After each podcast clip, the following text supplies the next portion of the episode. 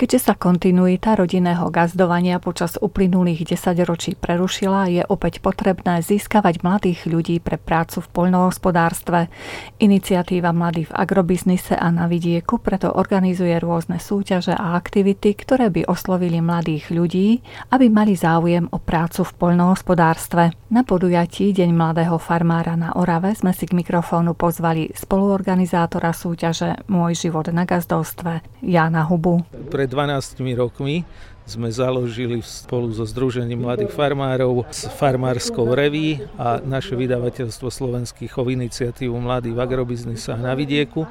No a v rámci nej organizujeme, či už sú to podujatia ako Najagro chlapec, Najagro dievča, alebo sú to súťaže ako súťaž videí Môj život na gazdovstve, alebo sú to také solo reportáže do farmárskej revy alebo do našich časopisov alebo na náš portál, kde si teda vyberieme niekoho zaujímavého zaujímavého, ktorý by mohol znamenať pre žiakov základných škôl, že budú ho chcieť nasledovať ako vzor a teda, že pôjdu aj oni na strednú školu polnohospodárskeho zamerania, no a potom teda, aby išli aj pracovať do polnohospodárstva. Dnes dôkazom toho je, že moderujeme toto podujatie spolu s Lilou Totovou, ktorá je na Jagro Dievča 2019 a súčasne v roku 2021 získala v súťaži videí cenu slovenského chovu. Takže oni doma gazdujú, oni chovajú ošípané, hovedzí dobytok, kone, hydinu, nosnice, takže to je úplne super. No a súťaž na Jagro chlapec dievča, ktorá dva roky nebola kvôli pandémii, tak sme ju asi pred 11 rokmi prvýkrát organizovali a my vždy chceme, aby tí výťazí zostali v polnohospodárstve. Mal som informáciu, že v mnohých prípadoch to tak nebolo. Áno, že práve tí zanietení začali a odišli. Pred dvoma týždňami bola v Podturni výstava dobytka Pinsgauského a tam, ako sme hodnotili zvieratá, v komisii som bol, tak najprv sa mi prihlásil chlapec, potom nie že dievča, ani on nie je chlapec, on má 30 rokov. Potom to bola mladá dáma s dvoma detičkami. A tiež, že pán Huba, pán Huba. Tak ako poznal som ich a hovorím si, no a čo vy tu? Lebo som mal informáciu, že sú úplne mimo agrosektora.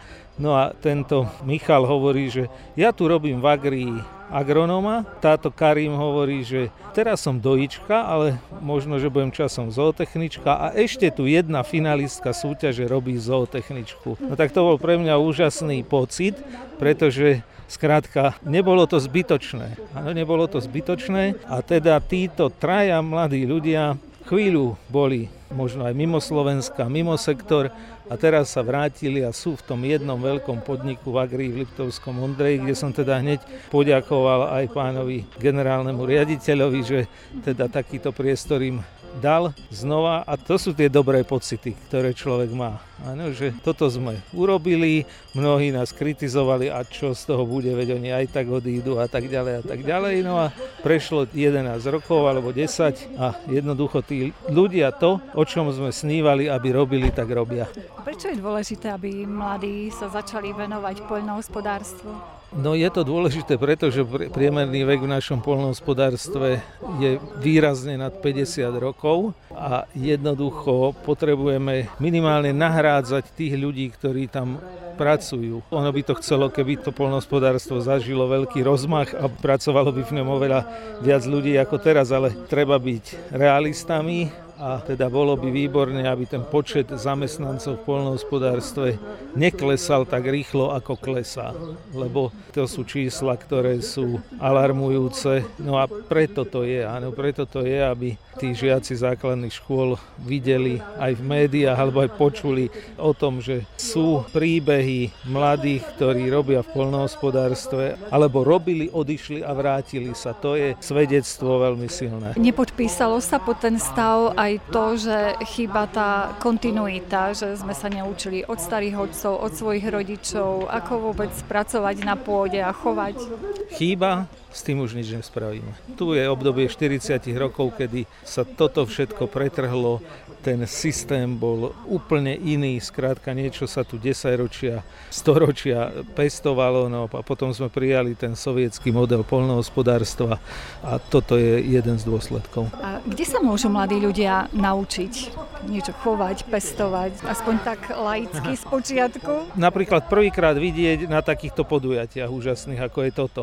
Aj keď teda je jasné, že sú to hlavne rodiny z Oravy a oni o tom gazdovaní čo to vedia, ale to vôbec neznamená, že z týchto, ja neviem, možno tisíc ľudí, možno viac, čo sa tu dnes vystriedalo, nebolo veľa takých rodín, ktorí možno sú aj z Oravy, ale možno žijú na sídlisku v Dolnom Kubíne alebo v námestove a nemajú starých rodičov, ktorí gazdujú a tu sa o tom dozvedia, tu to, to zbadajú, možno ich niečo nadchne dojatú kravičku, tú maketu. To sa nevie, že z akého plamienka, aký oheň dokáže vzplanúť. Tak teraz v tom dobrom hovoríme, lebo to môže byť aj naopak, ale teraz je to v tom dobrom. Takže toto je super. No a potom sú to aj napríklad príkladní pedagógovia na stredných školách. Poviem rovno, Banská Bystrica pod Bánošom, pani Kupcová ako šéfka praktického vyučovania. Keď tento mesiac by som prešiel 10 akcií, tak ju všade stretnem aj so študentmi. Táto Lila Totová, ktorá teda so mnou moderuje, je tu a vymysleli to tak, že tu nie je sama, ale prišli aj so spolužiakmi a teda majú tento zážitok. Boli sme v Hniezdom na ohromnej krásnej výstave dobytka. Tam zase pani Kupcová, sedem študentov, ja som ich nazval sedem statočných v jednom komentári, ktorí od keď doviezli stredu podvečer dojnice z celého Slovenska, od pomoci pri vyložení tých dojníc, cez ich očistenie, prípravu na večerné dojenie, ranné dojenie, príprava na výstavu, čo nie je sranda. Skrátka týchto sedem statočných a pani Kupcová s nimi, tak to je práve to, čo tú mozaiku skladá. Ano, že dieťa vidí na takomto podujatí kravičku, aj keď maketu, potom sa nadchne, ide študovať na stredú školu, tam ho pedagóg motivuje, ako tento príklad, ktorý som spomínal, a jednoducho máme farmára, mladého polnohospodára a možno, že ten, keď aj niečo sa ukáže v živote, že aj na 5 rokov sa vzdiali od agrosektora, ale potom na tom predchádzajúcom príklade ukázané sa do ňoho vráti. A dá sa povedať, že koľko asi ľudí nám chýba v poľnohospodárstve v súčasnej dobe? Ono je to aj podľa odvetví. Určite nám chýbajú ľudia v špeciálnej rastlinnej výrobe, to znamená, to sú ovocinári, zeleninári a tam je to hlavne o sezónnosti, čiže tam nám chýba veľa sezónnych pracovníkov, kde je potrebné zmeniť legislatívu na takúto prácu, nie celoročnú, na brigádnické činnosti, čiže to sa týka ovocinárstva a zeleninárstva, no a potom je to chov hospodárskych zvierat, kde chýbajú ľudia. Pri veľkoplošnej rastlinnej výrobe tam nie, pretože tam sú tie najmodernejšie mechanizmy, tie aj tí mladí chalanov lákajú.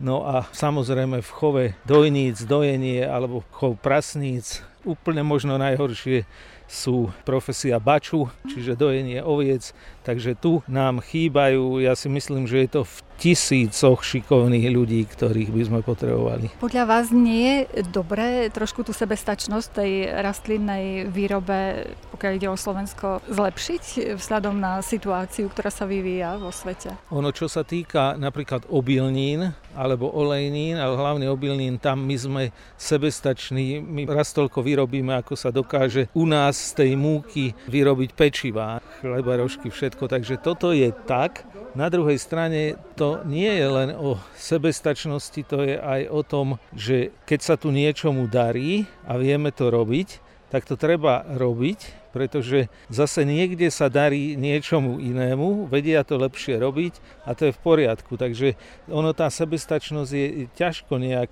priamo o nej hovoriť. Musíme si uvedomiť, že v niečom určite nebudeme sebestační a zase v tom, čo vieme robiť, tak hovorili sme, že áno, vo výrobe obilnín vyrobíme možno raz toľko, ako potrebujeme, ale teraz v Afrike ľudia hľadovali a ako tie predstavy sú, že čo všetko sa tam môže diať, tak ak Slovensko, ja neviem, prispieje tým, že máme dostatok obilia, prispieje týmto ľuďom odstrániť hlad, tak keď sa vďaka Slovensku prestane hľadovať niekoľko tisíc ľudí, už to je zásluha. Takže toto treba robiť, no ale samozrejme to neznamená, že tu nemáme, nie všade aj na Slovensku sa dá efektívne pestovať pšenica. Áno, nie všade sa dá, je tu veľa plôch, ktoré sú určené pre chov zvierat, no a tam máme tie rezervy, aj preto, že nemáme ľudí, ktorí by tam robili.